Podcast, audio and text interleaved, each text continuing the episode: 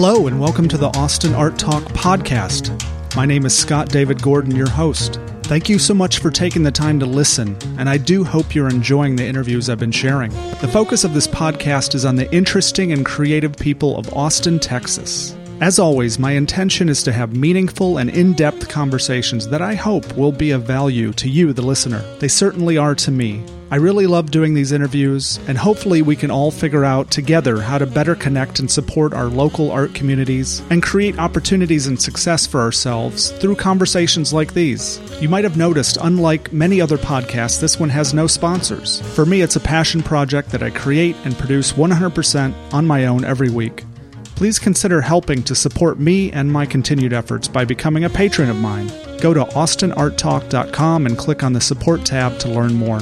And if you really love an episode and have a feeling it might benefit someone else, please share it with them. It might be exactly what they need to hear. Thanks to those who follow and interact with me on Instagram at Austin Art Talk. That is by far my favorite social media platform. I post daily about local art events and try to support and share the work of previous podcast guests, along with other interesting people, art, and podcasts that I find which you might enjoy. On to the rest of the show. In this highly anticipated follow up to my first interview with Deborah from March of 2018, we sit down to talk about all of the wonderful and sometimes challenging aspects of her amazing career over the last year and a half since we last spoke. From grants to residencies to gallery representation in Los Angeles and London, it has been a wild ride. But don't think she's an overnight success. Her work ethic and passion have carried her through over four decades of pursuing art to where she is now. As they say, luck is when opportunity meets preparation. Deborah shares how her work has been evolving and where it is headed, her studio practice, as well as giving us a peek into some ideas for her upcoming one woman show at the Contemporary Austin a year from now. I think Deborah proves that hard work, integrity, and persistence can change your life and the lives of others in a positive way. She's even planning to start a foundation to help other artists get the help that she so dearly needed to grow her career early on. If you haven't heard our first conversation that covers the history of her life and career before last year, have a listen to episode 19. Here's my conversation with Deborah Roberts. Well, hey, Deborah, thanks for being on my podcast again. Thanks for having me. So, we're in a different location. We did an interview a year and a half ago Yeah. in your house in a little tiny bedroom that used to be your studio, and now we're in a space at Canopy that's got to be like 10 times the size of that, right? yeah. Feels like it at least. So yeah. things have changed a little bit in the last year and a half. Yep. Finally came out of the bedroom Yeah. uh, and have a dedicated space for my my work, which is amazing for me. yeah. You know. Well, I've always had a dedicated space, but I, I tell somebody um, now uh, building a house, and for the first time in my adult life, that I get the big room. The Yeah. art always got the big room. I got the little room. Oh, yeah, And, yeah, yeah.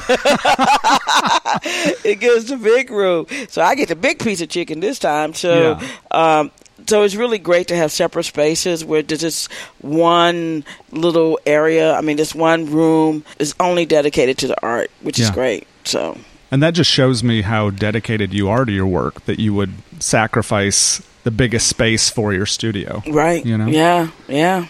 And I think that when we met a year and a half ago and you were in that small space, you were talking about wanting to go bigger. Right. And that couldn't have happened without being in this space. Right, I mean, really. right.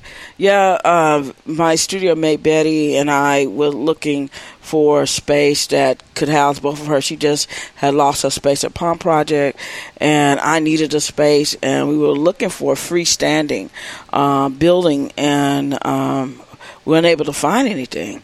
And you know, Austin, so they say Yeah. so we were able to to get uh, this open room and have someone come in and and separate the space and create studio space for her studio space for myself and it's been you know amazing so far you know which is which is good i mean i the work is get, gotten way larger Yeah. um, I remember um, having my show at Spelman and one of the uh, directors at the Smithsonian, and I was, oh, kind of bragging about that I was making a lot of work from my bedroom, and she said, "That's not good." And I remember my face like, "Uh," she's the first person who ever said that was Yeah. good, and saying that I needed room for the work to bloom, to grow and become more than that room, and she was right. Yeah. So here we are. Just even for your mind and your thoughts to be able to expand in this Mhm, space and mhm. just Right. experiment. Yeah. And It's been great. So, do you remember where you? I mean, obviously, you remember where you were a year and a half ago when we had our first interview, right? Right. Mm-hmm. What has happened since then? Like, I mean, I just a lot, Right. right? A lot. I have two new galleries, uh, one in London and one in Los Angeles. I'm still in demand, which is Yeah. which is good. Um, the work has gotten a lot larger, which I'm really happy for, and hopefully um, more complicated in ways that maybe not visually noticeable, Hmm. but still there deep in Yeah. uh, the work. I think my medium and the surfaces have changed since a year and a half ago, Okay. which which helped also navigate the work as I talk about um, race and gender. Um, I've added boys to the Mm-hmm. yeah, I was going to mention that you were going to Yeah. do that. Yeah. Yeah, and um, yeah, a slew of things. I'm still here in Austin. that Yeah. hasn't changed. So Yeah. you're in when before you were working mostly on paper. Now you're on uh, more kind of like uh, wooden panels, right? Right. Or- Is I, I do multi surfaces, so I have panels, I have canvases, uh, and I still do paper. And those are my surfaces for the um, collages.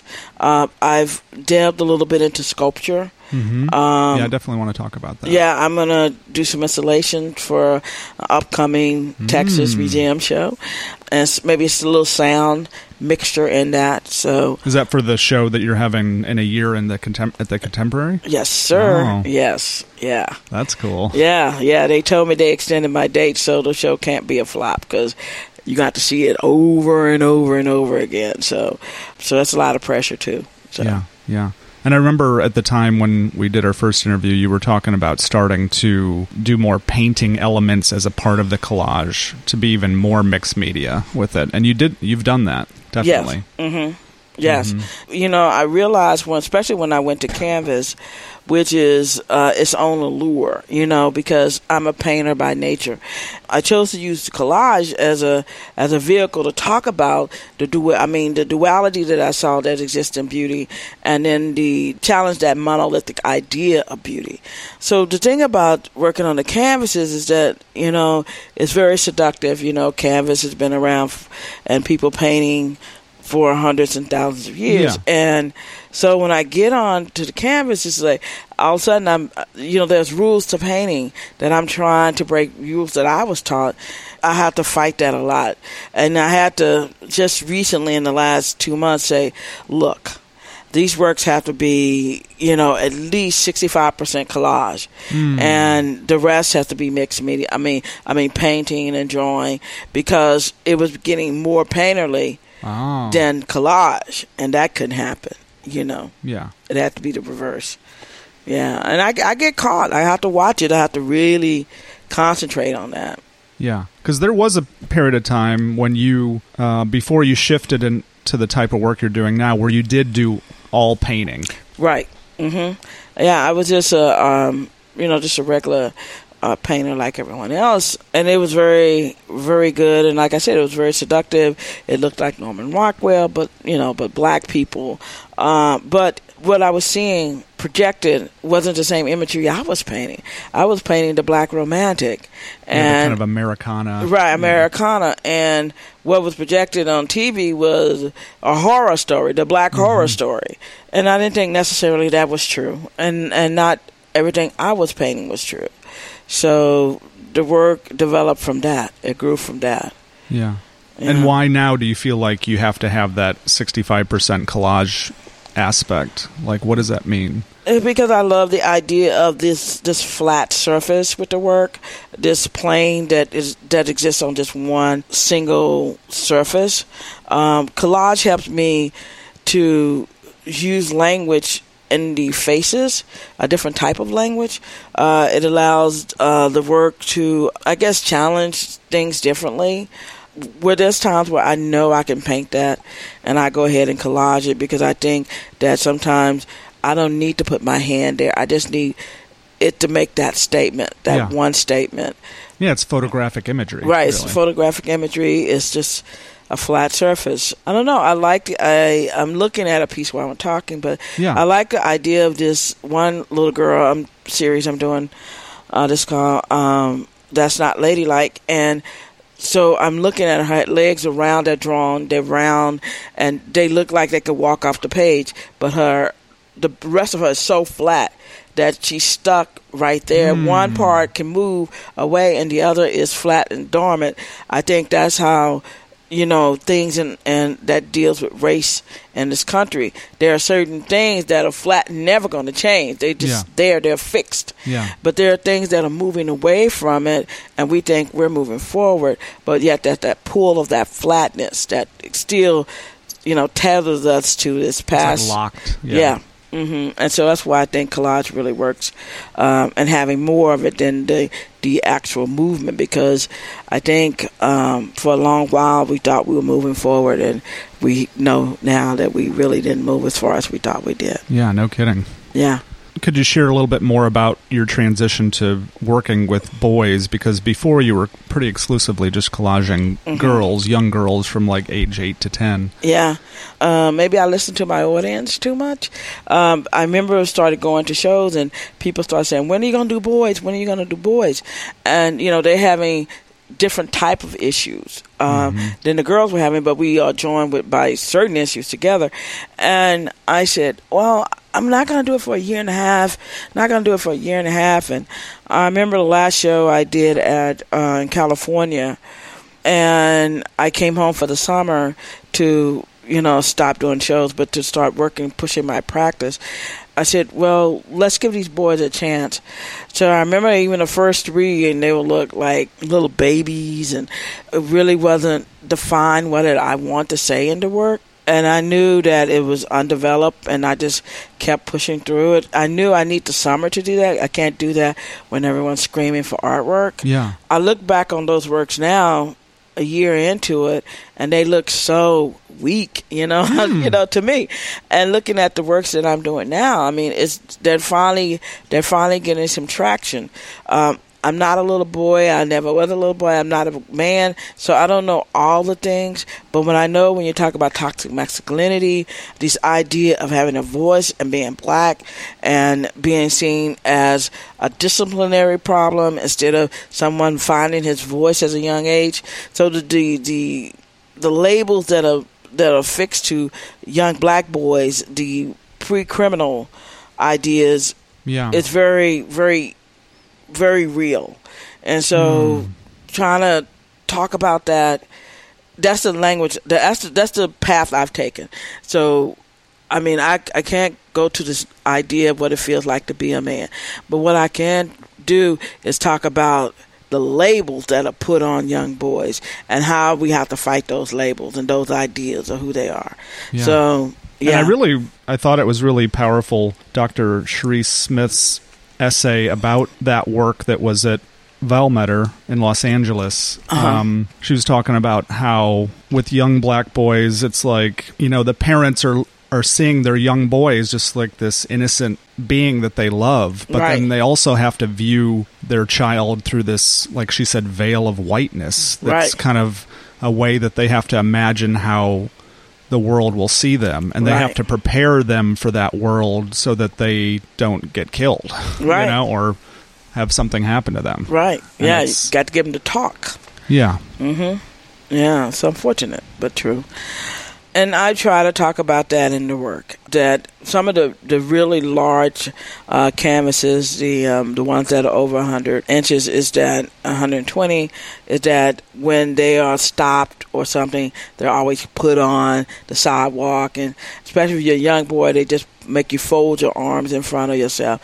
If you're older man, they make you put your hands in the back, so or on top of your head or whatever. So I talk about those things in my uh, work using children that they shouldn't have to go through this. Yeah. And yeah, so I think that's very important. And then um, I've done work where uh, little kids are are like in these these poses where they're flexing their muscles, they're trying to be manly so early because people are not allowed to be sensitive or people might say you're soft. yeah and um, working on a piece like that right now. There's multiple ways I feel as a woman to be a man and to be a young boy, but let them be that person and exist in that without any ideas and structures already leaped on them. Yeah. So, you know, I think that's important in the work with the little boys. And that work, um, that show was Native Sons, Many Thousands Gone. You also referred to a lot of historical incidents where young black boys were killed because Mhm. of supposed things that they did or Mhm. that, di- that they didn't end up doing. Right. Um, I'm thinking of the one piece you had the boy and the huge prison. Right. Uh, yeah, the George Stinney works. Yeah. Yeah, that's uh, been very important to me, and I, I tell people when you hear people say something spoke to them, or uh, I, w- I was like, I had to do this work, and I remember all the time I was like, mm-hmm, yeah, right. I always thought it was hyperbole. I didn't think that really happened until I was looking for some photos of Dr. King's booking photos and came across George Stinney. Uh, and I said, "What is this little boy? You know, and what does he do?" And so I started to do some research and just Googled him, and found out that he was accused of killing two little white girls and dragging their bodies. A 14 year old. 14 year old, 100 pounds, didn't have shoes for a year, uh, dragging their bodies across a, a large field, uh, then going back, getting their bikes and taking them, no trauma on his feet, and who was arrested in three days, convicted in 10 minutes, and executed in 80 days total. And 70 years later was exonerated, saying that there was no way he could have done that.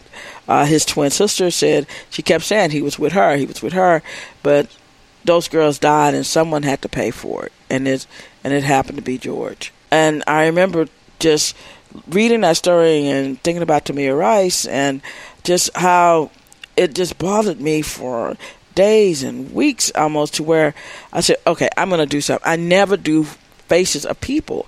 I don't want to. I want to do a bunch of found faces. And I remember just printing the first one and putting it on the canvas and looking at him and saying, okay, all right, I got to do this. So I did three. I said, that's going to get me through this. I did three images. And now I'm finally, finally working on the very last one. Um, yeah, because, I mean, now it's eight uh, because I wanted to do one every 10 days that he Yeah. well the 10 minutes you know and so i'm working on the final one. It was very important that these works be presented to the world. I think we should know about him the way we work we know about emmett till. He was a beautiful little boy. Um, and you if you look at his before and after photos it's he had to be depressed. He had to know what is going on what's happened to his life he was only allowed to see his parents uh, maybe maybe twice he was in prison with grown men he had a prison uniform that was for a man, not a little boy. I can only imagine. I can't even imagine what it was like. Uh, did hopefully someone took him under their wing and protected him while he was in that prison. I'm really happy that uh, four of the works are going into public collections, uh, which is important. Um, I'm keeping one, and the other, know, unfortunately went to private homes, which I had hoped that all of them would go into public collections. Yeah. Uh, I have to be better as an artist in demanding where my work go. I do know that. And it was just a lesson. This was my lesson because, like I said, it was so important that people know his story. And you can't necessarily do that in someone's private home. I mean, he's not a cocktail story. This is someone's life, you know? And um, I'm happy that um, one of the largest pieces is going to go to the National Portrait Gallery in D.C. It's going to travel as part of the Outwin uh, competition. So for two years, so it will be shown there, Yeah. which is really important to me. Yeah, how does that make you feel imagining that like thousands, tens of thousands of people are going to learn about his story because you So made this piece? I'm so happy. I think people should know about him. I mean, he was in. I'm, I'm not even saying he was in the wrong place at the right. I mean, he was just there. He aided in the search. Somehow it switched to he was the person. I don't want to get this wrong, but I think it was him and his brother. But a white man said that the brother was with him. he worked for him. So that was so that freed one of the brothers. That freed the brother, and then George became this total person. And it's it's the same way with when you think about Tamir Rice, and I think is that he was a 12 year old kid holding a water pistol. The police instantaneously thought he was older. They drove up on him. They didn't give him any commands. They literally shot him. Mm. I think it was in between two to three seconds of arriving on the scene. They didn't give him a chance to to follow commands, to drop weapon, and to get on your knees. And I remember listening to some of the uh, reading some of the the news reports is that they thought he was older. I don't know. Even if he was older, he still deserved a chance. I know, know, I know. Waving a water pistol, and they thought he was brandishing a gun. I don't know. Yeah, and you did a piece about that too. Uh, I didn't do any Tamir Rice work. Um, but there was a piece in that show with a boy with a water gun, though. Oh yes, yes, yes, yeah, yeah. I did, yeah, with bullets, a, a foam, a foam. You know those things that shoot yeah. the foam, and and the the bullets were red, white, and blue because this is the idea of an, how America sees you know young black boys, and yeah, I did. So how are you saying then that this work with boys, looking back, seems weaker than what you're doing now? Now, it, at that time, I mean, it was a year ago. I just did that show in May of this year. Mm-hmm. Um, the first ones, you know, just like anything being born, is it's dirty, it's messy, yeah, it, yeah. it hadn't formed yet. Yeah. It, it, you know, it's just it's just a thought, mm-hmm. you know, and then it has to be developed. It has to, you know, go to this uh, maturation process of growing and and coming out to something whole. Now the girls, I can get to the girls easier. I can get to what I need to say in them because of the years of working you know, through all that stuff. Uh, the boys are so very new; they're you know just barely a year old, and I'm the work is getting stronger finally to me, mm. as as a person who is critiquing it. You know, what do you feel like is getting clarified in the work or personally that makes it stronger? I think that, like in the current piece I'm working on, where I have two uh, boys, they're in a more subdued pose. They have pink shirts on um, the hands are, cro- I mean, one is in the pocket, one is is clasped, is holding his other hand, and then alongside, one face comes into the light, and one is in half light, half darkness, and then this big, huge fist is right behind him. So is the dove and the hawk that appears in both things that I think that boys are asked to be at an early age. Oh, don't cry. Don't do this. I mean, you know, you're a sissy. You do this, blah blah blah. And and it's like you always have to work through this masculinity thing. Mm. So I think working more subtle with those things helps the work grow instead of having it like straight in your face. Yeah. I mean, making a male, I found that also too, is doing a fist on a woman reads differently doing a fist on a man. A fist on a man is very aggressive. It's very, uh, I mean, dangerous even. A fist on a woman is power. It's that she's asserting her femininity in a way that she hasn't before. It's two do- totally different reads on black people. And hmm. so I think that also has to do with just any male and female. But I know that the men read differently. I've been told, and I know that. Um, in this piece, I needed that masculinity, that fist to to anchor that work. You know, that was part of it. And then it's not even the faces of the kid; it's the pink shirts. Mm-hmm. The pink shirt is what I'm really asking you to look at, not other stuff that is, I hope, the subtlety of, of what I'm talking about. I asked a friend, um, I guess a couple months ago, was was that getting through? Was what I was talking about, what I'm saying, is it so cloaked that people can't see that stuff, and they just see the palatable stuff of a little girl and a little boy with colorful clothes and no shoes on? Mm-hmm. Do they see all the other subtle things that I'm talking about as far as race and gender and and our place in American history. Do they see those things? Is it being lost in me trying not to knock you in the head with it? You know, and she assured me that it's not. So I hope not. I mean, this piece I just explained it, but I hope people see that. That's what I'm talking about. I'm not talking about two little boys, just two little boys. I'm talking about masculinity, and and this toxic masculinity. Yeah. And uh, it's okay to wear pink shirts, you know. So, and to be softer doesn't mean that you are gay or, or and there's nothing wrong if you are, but you shouldn't be labeled as something, you know, because of that. So Or weak or Right. feminine or right, exactly, exactly. So, Mhm. so I'm hoping And that's a piece that you're working on right now. that's like, a piece as I'm we working. sit here. Yeah, yeah, I'm trying to finish it up. Yeah, Um, also, I already mentioned the Native Sons exhibition that you had in LA. Included in that work, uh, in that ex- exhibition, were these pieces with these vices with books in them. Maybe could you talk about that work? Right. That's like a sculptural work. right. That's a sculptural piece that that still stems from George Stinney. It's a um, you know, one of the things, one of the uh, goals I have is to talk about things, to try to create new pathways to talk about things. Um, I, t- I talked about George Stinney, but I did a cranking me- mechanism because the fact that he was so little and couldn't sit on the electric chair, they had to pop Bibles on top to get him to kill him. Yeah.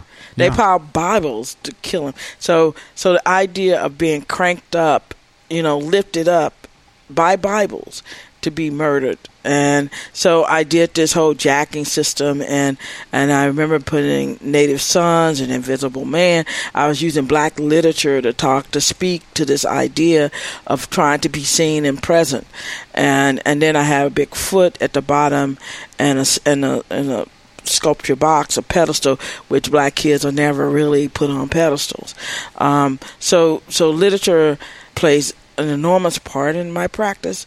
So that was important in in the work, and moving also moving the work, having multiple channels to talk about these things, and that's why um, installation is ahead. I mean, people may tell me, Deborah, get back in your lane. You're out of your lane. But I, I think that you have to make these these leaps to talk about work differently. Mm. And I'm ever uh, trying to grow my practice. I'm not gonna be satisfied with you know the status quo. I mean, I think the work has to move. It has to move forward. It has to continue to grow. Right now, I have so many people who want the work. I can produce this work for another three years and not change a thing about it. But that's not m- my goal as an artist. Yeah. I'm not happy with just doing this. I make a lot of mistakes in the work that I want to work through. I think that's not better, but the alternative ways of, of pushing the dialogue. I'm trying to get people to see the humanity first in the work. I don't know if that's being actually seen. So, so there's lots of work to be done. Just figuring out different ways to do it. You Yeah, know? I mean that makes me think of our first interview. Interview you were talking about when you decided to move away from strictly painting and the romantic Americana work, and you started doing collage. You said you got a lot of pushback from Right, that, right. And you you persevered through that, Right. And people doubted you, and Yeah, you were do. all alone with it for Yeah. years, just Yeah. doing it on your own. exactly And you now you are where you are. right. Um, and, and then you but you have to like you said you have to have what i'm seeing is like the integrity and passion and courage that you have to like persevere no matter what people say like you have to stay true to yourself That's right. I'm an artist, and I'm going to grow my work. Um, one of the reasons why I I moved forward away from uh, my New York gallery was because I really felt like I kept saying the work needs to grow. It's something I, I don't know if I'm doing the same work over and over. I mean, that first year was so unbelievable. It's, Hmm. it was so unbelievable. I didn't even believe it was happening to me. So I knew if I could just make it to the summer, I could kind of find my footing. And uh, because I'm an artist who have existed in the art world, not this art world, I promise you, not this art world, I know that the summer things slow down tremendously. And so I figured that I could catch my, my balance. And I feel like the first year I was chasing the art car, art world car. Uh, the second year, 2018, I made it to the door of the car. And in 2019, I feel like I'm sitting in the car and hopefully next year I can be driving the car. Oh wow! And that's my goal is to be able to drive the car. to I mean, at least I'm not running behind it. That's that's the best one. that was rough. So but yeah, like you, I think you mentioned this in another interview. You want to control the narrative. I want to. You don't want to be like pushed around by everybody. Right. I am. Again, I'm a talk. I mean, Amy Sherald and I talk talk about this stuff, and she's. We have to take control of it and um, somehow and our ideas have to come forward. Because if not we're just going to work ourselves to death. I mean we're just going to constantly be working and trying not to offend or to disappoint or to come off cocky or arrogant or all the adjectives that you might think and stay true to yourself and who you originally are i mean this is me, you know. Uh, you know, I got a shag hair day, moved to my hair today, and I was like, oh my god, we was like, what is happening with the Deborah Roberts? And uh, so I was like, oh my god, and so, but you know, and that's a reason for that too. Uh, but it's like, you know, trying to keep the work earnest and and being earnest yourself uh, is very important. And so I'm gonna segue into that Yeah. that three that three thing we Yeah, talked please. about. Um, you know, I was thinking after talking with someone last night, um, the three worst things um, about you know they're not worst. I guess that's a first world issue, but the three difficult things that I've had to um, answer questions were the first one was um, uh, why do you have so many people working for you? Yeah. um, working, and they don't work for me; they work with me. All of them have master's degrees. I have people who I'm a middle-aged woman who all of a sudden have, you know, an international audience and an American people, people who are art world people who are looking at my work who've never looked at it before and wanting it, and I I think is myopic for anyone to think that I can produce all this work like I did before on my own, gessoing, making frames, you know, Yeah. cleaning the work, putting down the images, painting, do all the all the collaging, f- researching all of this stuff, and have one other person working with me. It is just physically impossible. yeah. And I think when people ask that question, I don't know where it comes from. I don't know if it comes from someone who's never had this type of well, I know there's not a lot of people who have this kind of attention, but who's never had, you know, I don't know. I don't know. Is it a way? I don't know. I, I keep trying to figure it out. Yeah. Um, how do they expect for you to do all this work on your own? I mean, you just can't do it. And it doesn't devalue the work because uh, any of my girls would tell you they don't do any of the collages. They don't do any of the faces. When they come to work, it's already sketched up on the canvases.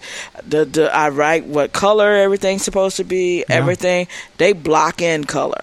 They don't do the legs. They don't do, and they literally they gesso, clean, and block in color. That's it. I Yeah. do the rest, and and and I shouldn't even be doing the stuff that I'm doing, but I I'm not I'm too much of a control freak to let them start working on my legs. I mean, I know what they need to look like, and I'm going to do it. The second thing that I hate most is people say you can't keep up this level of the work. Hmm. But I was like, What? yeah. And I was like, why would you say that? I have worked my whole life for this, and all of a sudden, after all the stuff I've done, I'm going to literally say, "Mm, you know, I'm going to just toss it in Cruise. today. Yeah, I'm not. I'm not to spend. I'm not to get up at six in the morning or and, and think about this work or come into my studio. I'm not to at night get my iPad and start working on trying to figure out if this look good. Every, you know, I'm just to stop doing all of that. And I think as long as I talk about identity politic and the way of race and gender and history, I'm going to have so much field to plow. I have miles and miles and miles and of stuff to talk about that is no way that the work will ever lose its intensity if you're talking about history of blackness in America. Yeah. It just can't do it. You can't do it. It's infinite. And and it's so much more and it's growing daily. Um, just recently I saw an article that says about 400 black women have been missing in the last, you know, two or three years. I said 400 and no one's talking about this. And then they listed 25 names of women only in the last four months. Why don't we hear about this on we're so, you know, caught up in politics right now that no one's talking about this. So I'm going to talk about this, about disappearance, mm-hmm. about absence, and these names and it goes along with the text that I'm working on because the names are not Sally and Brooke and Apple. They're Tanisha, they're LaQuisha, they're you know they don't get the national media attention. So yeah, believe me, there's a lot to work to grow. The intensity in my work is not gonna go down. And your work ethic isn't just going to disappear. The work Right. ethic that got you where you are. Right. Why I- would that just go away? I don't know. I, I keep telling people, you know, when I did Volta, the reason why I think it was, I'm hoping that the reason why it was successful is that I prepared for it. I didn't know that it was going to go boom like that. I just knew that when I did the work for that show, I left work at my studio. I didn't like take everything. I mean, I didn't have to like work so hard, and I had taken it to the to the show, and there was nothing left at the studio. That meant I had been working for months, so I had plenty of work. I had plenty of work still left in Art Palace, and so when we went, we sold out the stuff we had at the um, at the affair. We sold out the stuff that was in Art Palace, and we sold out the things that were in my studio because I was prepared for that. And the same way with the work uh, that I'm doing now, I told both my galleries, look, I'm working on inventory. I mean, we cannot sell everything I do. We have to have some inventory, and so I'm trying to to to work on things like that and and take my time. And now because I have major major institutions which I thought would never ever want my work looking and buying my work, it has to be the best I can do. Yeah. And I can't just constantly be this manufacture this little laundry line that's putting out work. Assembly you know. line yes. factory. Yes. Yeah. So, um, so that's important. And the other thing I think that I don't know why people say is that I should somehow allow certain people only to have the work and not, you know, you need to be. I agree that you have to be in the best collections, but there are certain places that this work needs to be. Yeah. They need to be there. And if it means not letting a major, major, major, major, major international person have the work so that it can go to a place where you need the work to be seen, that you know these kids or people need to see this work, I'm going to do it all the time. Yeah. I mean, sorry, not sorry. That's my new thing. yeah. I like that. yeah. So, so those are my my three pet peeves right now. hmm Uh, the three amazing things that have happened is that I get to meet people I never thought I would ever meet. I get to be I'm allowed to pay my rent and my bills and without that horrible night's sleep of will I be able to meet my bills this Yeah, month? yeah. Uh, or figuring out on a piece of paper. I, I what I used to do when I couldn't sleep and I was just wrestling with it so bad. I would wake up and I, if I couldn't figure out how I was going to pay it, I, I would be up all night.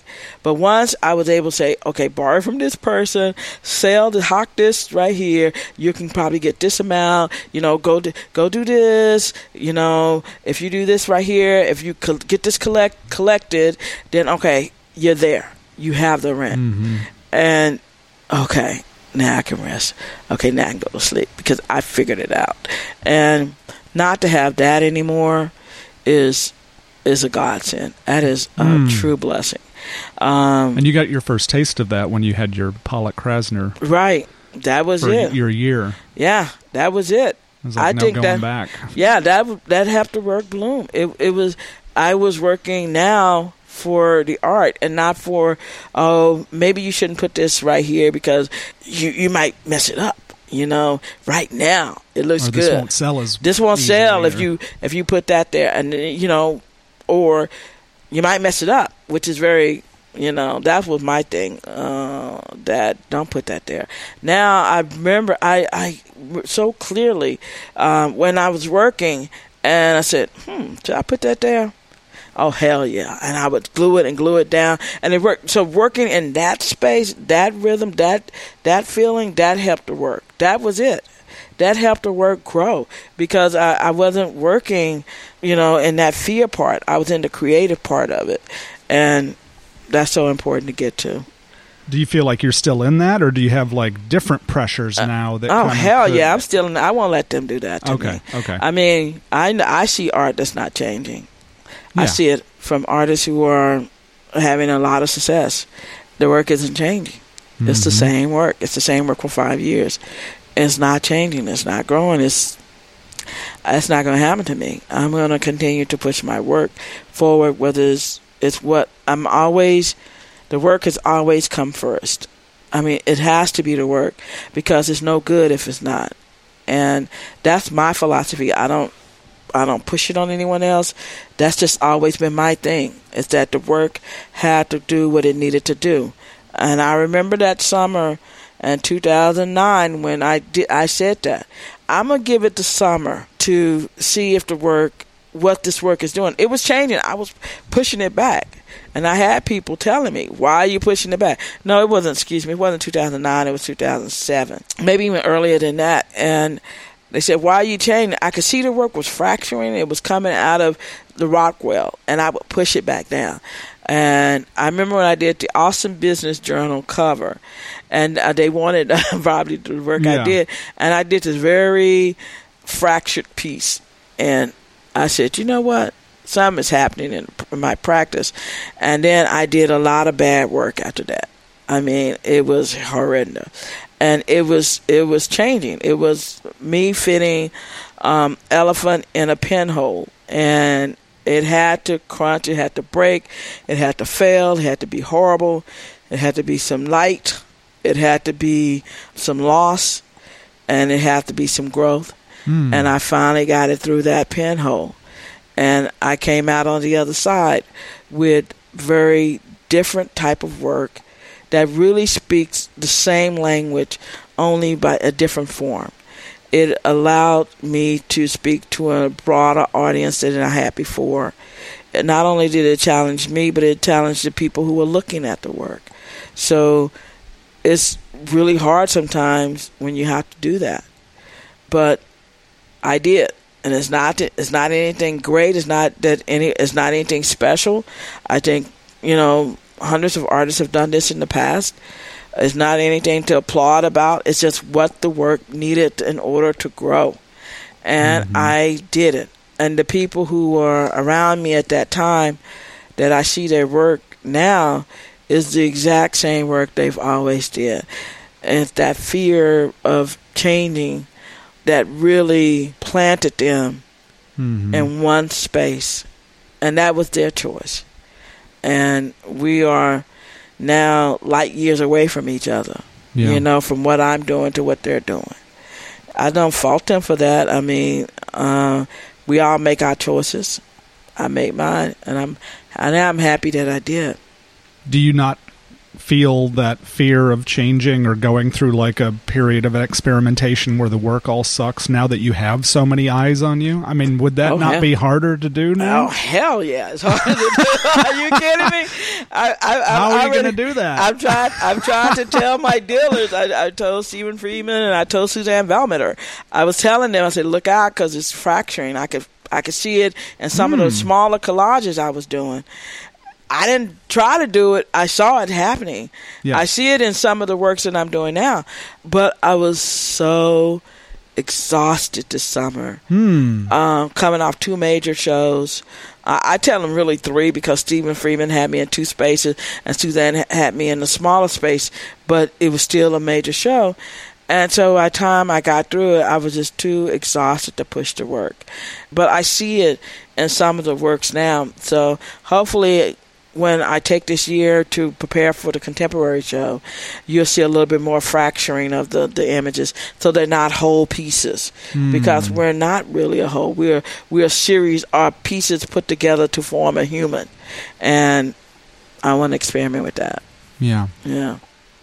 Did you finish your list of the three positive things? 'Cause I Uh, think you just said the first one, maybe. Well, I felt. Well, I think. Or, Um, well, I guess the second one is the growth part of it. Um, the positive things is that I can pay all my bills, oh, yeah, that's that's right. pay That's my right. bills, which is really tough. Uh, I guess I can uh, eventually. I think the most positive thing is that I'm going to start a foundation pretty soon Oh. for artists.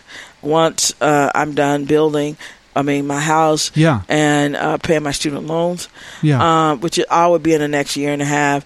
I'm gonna create a foundation that's going to be giving grants to artists who um gonna have to write a letter or something to. Uh, I'm gonna have a board of three or four people, and this would be money that they don't have to pay back. It would be money to help push their work through. I think that people should be applying for the Pollock Krasner because it is a wonderful grant opportunity. Uh, but I know very well that going to the Black Artist Retreat, having the Pollock Krasner, having a lot of people to to be able to to go places and get things done without you know totally destroying your life and living on the street uh, is important. And so my foundation will be uh, where people can write me and apply for a grant and spell it out. There will be a cap on it because you know Yeah. I'm not a multimillionaire. So, Yeah. but but I want to uh, I want them to be able to write me and say, I need ten thousand dollars. This is why. I need to be able to do blah blah blah blah blah blah blah blah blah. And I'll take it to the let me see some work. It's an application process. Have the four people look at it, prove it. You know, we cast a vote whether we should give this person money, and if we agree to give it the money, then it's their money. We don't care what you do. I mean, I don't want to see somebody riding around in a new car after I give them the money, walking around with a Louis Vuitton bag, you Yeah, know. yeah. But if they ask and it's something, because there are so so many people, just just need just a little bit, yeah. a little bit of help to get to that boom next level. Mhm. And if I can help with that, because I needed it so, I needed it, and if I can help with that, it would be my pleasure. Mm. So that's ahead. That's awesome. Yeah. So you're like that's a- it forward or paying it backward or however you want to look at it. Yeah, yeah. Because I, I always feel like that's. Um, Amy asked. Uh, she said, "Do you consider yourself a late bloomer?" I said, "No." I just felt like no one knew about me. Yeah, You yeah. know, if people knew about me, I wouldn't have been a late bloomer. But I don't consider myself a late bloomer. I just said people just didn't know about me and Yeah. what I was doing. And now that they do, I'm happy. You know. I think that happens a lot with actors too. Sometimes someone will be acting for decades, Right. And then all of a sudden they're in a in a famous movie, and everyone's like, "Oh, overnight success" or something. And it's like, no, they've been working for decades and decades. Yeah, working in the margins and trying to to scratch out a life and a career. I mean, mm-hmm. you, what you've been doing art for over forty years Yeah, now, right? I mean, yeah, yeah. Because I started in the third grade. Everybody, I started in the third grade, not in the, in the twenty third grade. Uh, so, so yeah. I mean, Betty always tell me. She said, "This is no overnight." Yeah, because I, I I'm so happy to have Betty as my my studio mate because she can uh, get my head on straight because. A lot of times I think that because it's so overwhelming, it doesn't Yeah. seem real. And she said, "Hell, it's real. You work for it. You've been working for this for a very long time. Yeah. It just didn't happen. It's just because two and a half years ago you went to Volta and Right. people saw your work. You've been working for this a lot longer than that. And that's so true. And it's helped me out tremendously to, to kind of think of it in those terms. Because, like I said last time, I felt like I was in a coma. Hmm. And in any minute, my sister's going to pinch me out of it. And I'm like, what happened? What happened? Did That didn't happen? Did You that really be happen? back in your little studio, I'll be back in my bedroom. little bedroom. These little eight by tens, you know, uh, trying to figure out, scratch out how I'm going to ask somebody for a loan. Mhm. That's the worst thing. I don't take it for granted. I am so, so very grateful. Yeah. I'm glad to hear that. hmm Yeah. Um, So when before we started recording, you were talking about how hard you've been working, how hard this has been on you physically and mentally. Like, Mm-hmm. could you share a little bit more about that? I, I just feel like people should know, like, this is not It's easy. I, I know. That's what I always say when when people always kind of make me feel like somehow I'm um, a dingbat or something. I think that they don't understand how many requests you get, both on social media and emails. I don't think that they understand that if you go to an opening, so many collectors are around you. I don't think they understand that the man having not had any money for years on end, not knowing if this has worked out, and all of a sudden, so many people want you.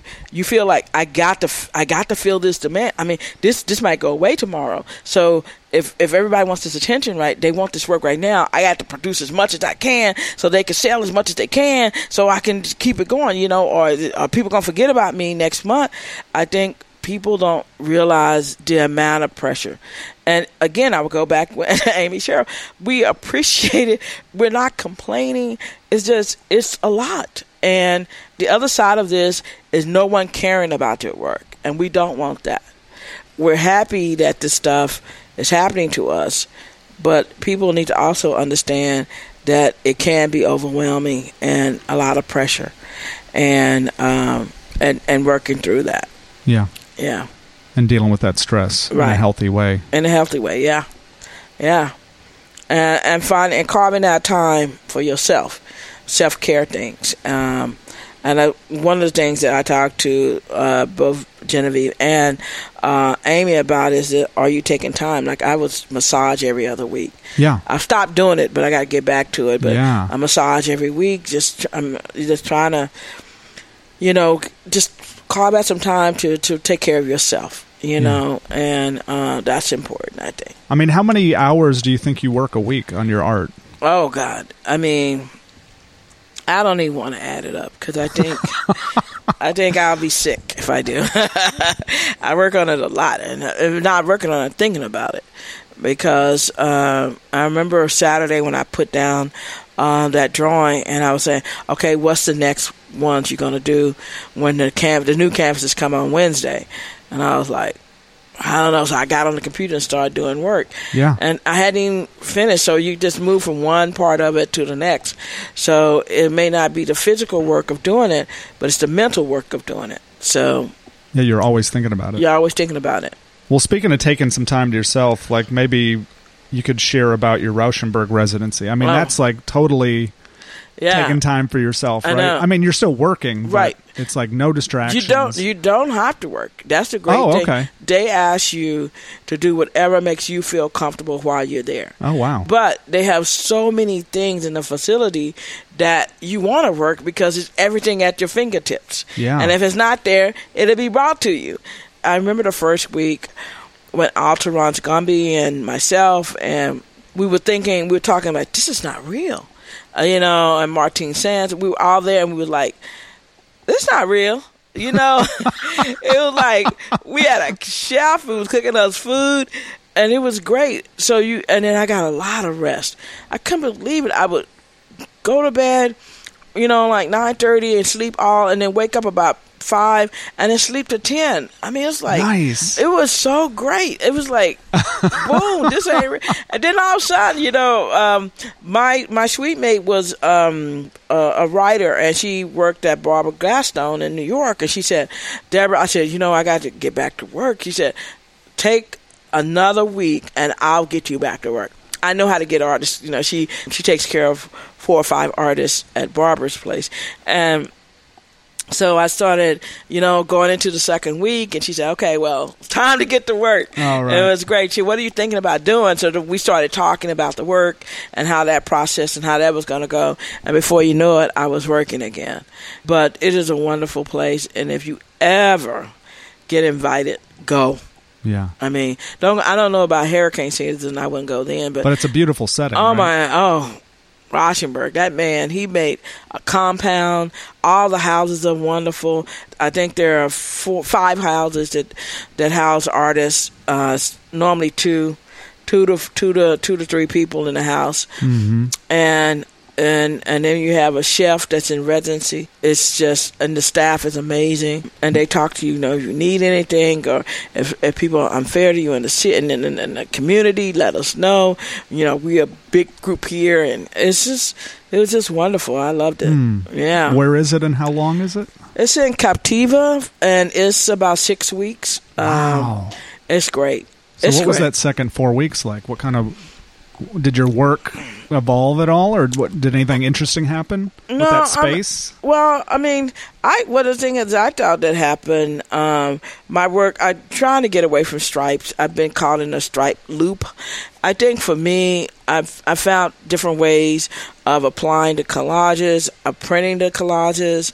Um, I'm also got some ideas for new text-based work. I needed that quiet, that stillness. Um, it was so funny because I remember when um, I only had about a week and a half left, and my one of my galleries posted on Instagram.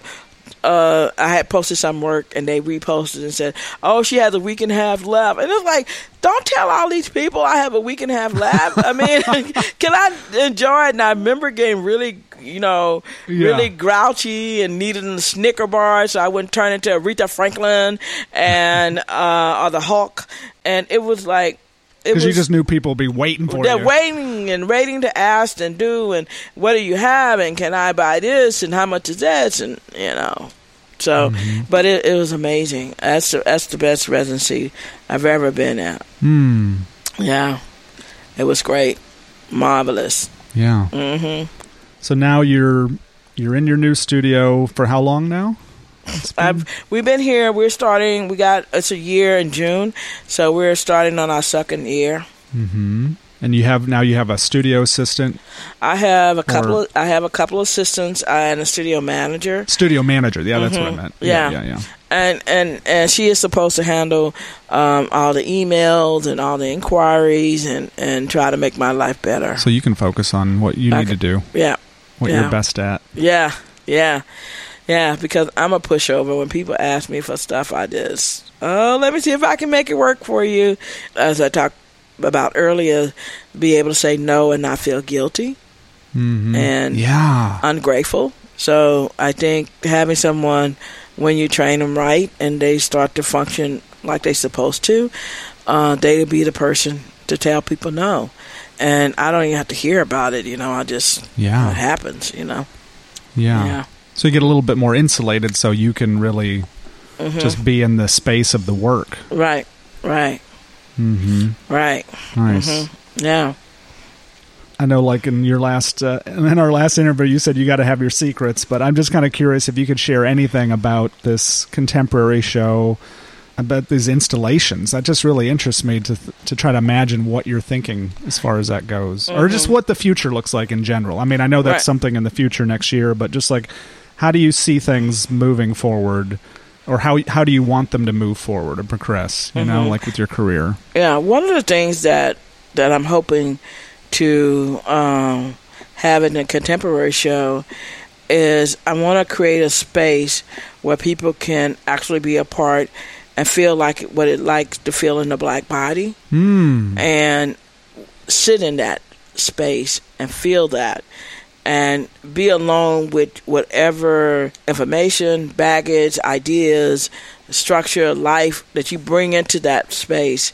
You bringing that in and you have to, you know, unpack it in that room alone. Hmm. That's what I'm trying to Wow. create. Yeah. I don't know if I'll be able to do it, but I'm going to try. I want to be Um, in that. I want to see. it's I want to feel that. Yeah, yeah. I think it's it's gonna be. I'm hoping it'll be very moving.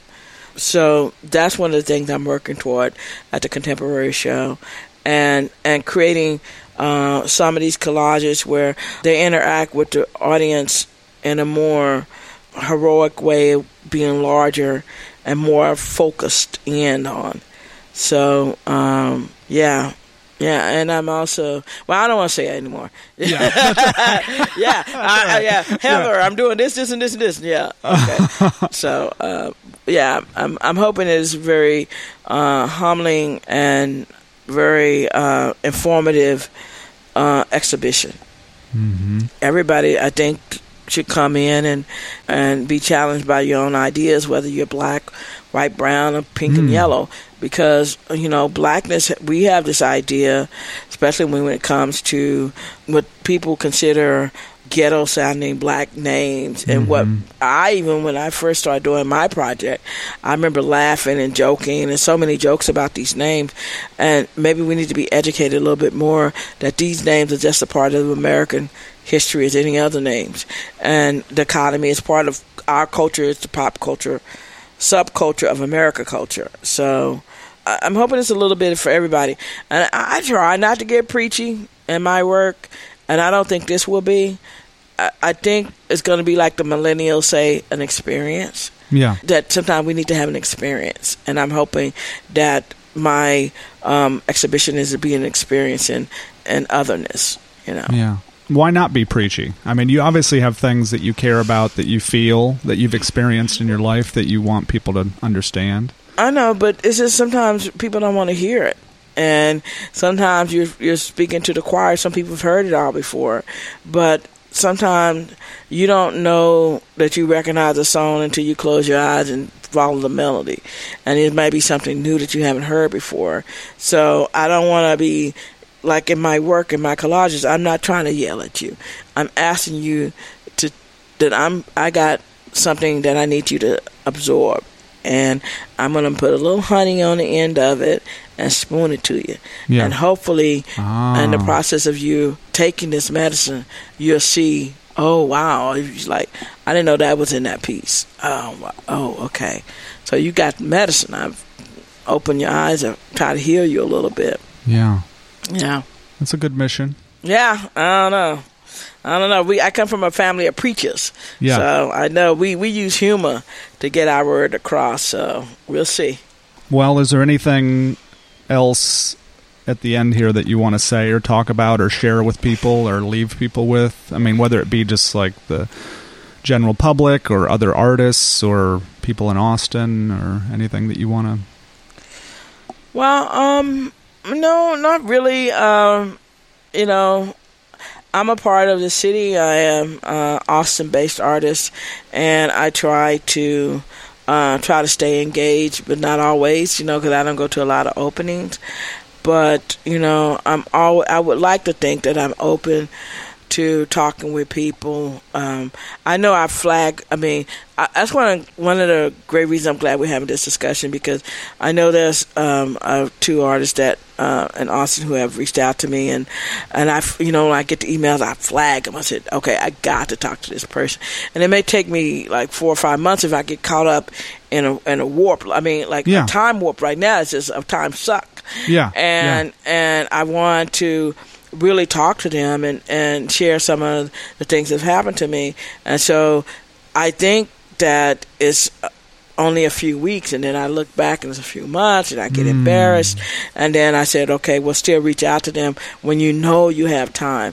So uh, unfortunately, right now I'm getting ready into a very, very, very busy time. I'm gonna be going to New York at least three more times. I have the the Hirshhorn Gala. I have the the National Portrait Gallery. I have to go to Tennessee, and I have to go to Orlando, all before November fifteenth. Whoa. Yeah, a lot, but I I do want to be accessible. Um, as an artist, and and just let people know that when I go home and I'm so exhausted, and that's why I don't do a lot of things that I would like to do. Yeah. Um, you know, I always tell people I don't like the term middle age, but this all happened. I mean, thank God I wasn't 80 when it happened. I don't Yeah. know what happened. Me and my wheelchair, scooting, going around, trying to get to things. Yeah. And in my little walker. Uh, but, um, you know, it's just getting the hold of it. And it takes a while to get a hold of it. I always tell people, I wish this would happen to you. I mean, not in a bad way, but I want this to happen. So I think the more this happened to people, that they'll understand. I mean, this is intense. Yeah. This is intense. Yeah. Yeah. Yeah. Wow. Yeah. It's intense. All right. yeah. Well, you can handle it though, right? Yeah, I'm handling it. I'm handling it. So let's quickly then hear for anyone that hears this before these events happen on the 4th at the Carver Museum, you're having a book release. Could Right. You tell tell us about that. hmm I've been doing my catalog, my Spelman catalog, which is um, works from 2016 to 2018. Okay. and uh, it's a collection of essays about my work and uh, lots and lots of art pieces, and that's in the uh, book. And uh, what is that called? Uh, the Miseducation of Mimi. And You can uh, actually get that on Amazon. you can get it on Amazon, or you can come to the event. We have books available for sale. yeah. Um, assign them. Uh, we have a lot of good food. Uh, make sure of that. Um, no alcohol because you know you can't in the city facility. Yeah. You can't have alcohol. But um, I'm hoping a good time held by all. You know. yeah. So we have a limited amount of books, but you're right. You can get them on Amazon if you want. Yeah. Um, but you're probably not selling selling them yourself, right? No, I'm not selling them. so don't ask Yeah. Deborah for a book. No, I don't have any books. there will be somebody there with a table. You can buy books from them. Get in line, and I'll sign it. Okay. And the art galleries at Christian Green and you know, you know University of Texas, they're they're uh, supplying bags for the books, Nice. which is great. You know, the Carver Museum staff and all those people have been great. We have the African American Book Festival, who is one of the co-hosts. Uh, they'll be selling the books. Uh, we have uh, Spelman a Museum. The director will be there. Hmm. So it's going to be a good day. What does this mean to you to have this book? Like, what does this mean to you? Well, I mean, I never, you know, like again, it's the first. It's the Yeah. first book. Yeah. I never thought this was going to happen. It feels great to um, look at and have these amazing writers write about your work and your practice and what it meant, what the work means to them, and as they move, you know, move it out into the world. Uh, it's, it's been just very humbling. Does it, does it feel like a milestone, or was that something you always wanted? Like, I want a book, or is that? I wanted to be in a Whitney. Oh, yeah. That's my milestone. I, mean, Okay. I wasn't even thinking about literature or books. I mean, I love books and stuff, but you know, my I mean, my my goals are different. I have those gold girl goals. Uh, I will tell the world, whoever listens, I want to make author. That's one of my goals. Yeah. Yeah. I mean, why not? Yeah. Why, why, why not really want the top thing out there? Why not want to be in the Metropolitan Museum of Art or the, uh, or the uh, Museum of Modern Art or any other place? I mean, have goals and have reachable goals and just keep doing your work. I always keep saying that. I mean, you never know what's going to happen. You just got to keep working at it. Yeah. And then on the 8th of October, you're having a talk at the Blanton. Right. What's that? Tell well, me the details on um, that. that my uh, me and Robert Pruitt are going to be talking about Charles White and our practice and how it has intersected, uh, how Charles White has influenced a, a number amount of uh, African American artists, not just African American artists, just artists in general, and how his handwork and his his beautifully rendered images of Black America and and what it felt like to be. I mean, he is a literally his work is a is a documentation from 1970, I guess, till the 2000s, and it's just beautiful, beautiful work. Yeah, and there's an exhibition of his work. There's an exhibition at the uh, the Blanton Museum and the Christian Green Gallery on the University of Texas Yeah. campus. Yes. Very nice. So yeah, if you if you're hearing this before either one of those events, please try to make it out. Yeah, come out. Hear me And- turn into Chris Rock as I talk about my work at the Blanton. That's gonna be funny. They're not expecting that. Good luck. Oh, really? Yeah. Okay. But our nerves get up. My nerves get up. Chris Rock. And then a lot of people turn into the Hulk. I turn into Chris Rock. All right. Yeah, very funny. You can tell it like it is. Yeah. Okay. Well, um, I guess that's it. All righty. Thanks, Scott. Number two, and I recommend anyone that.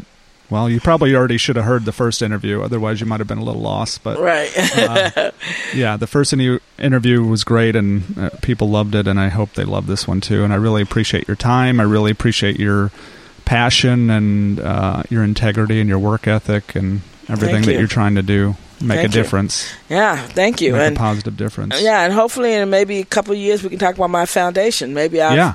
kicked it off and we can talk about it and give people an idea how to apply. I think that's And- awesome that you're yeah. doing that. I really. I want to. I, I definitely want to. I'm I'm putting aside, you know, nice chunk of money Yeah. um, so that it, it works out. It, it's it's so very important. So look for that, guys. Yeah, Roberts everyone- Roberts Family uh, Foundation. Nice. yeah, everyone needs a little leg up sometimes. huh? Right. Yeah, I definitely like have. I definitely do. Yeah. Thanks, Deborah. All right. Thank you.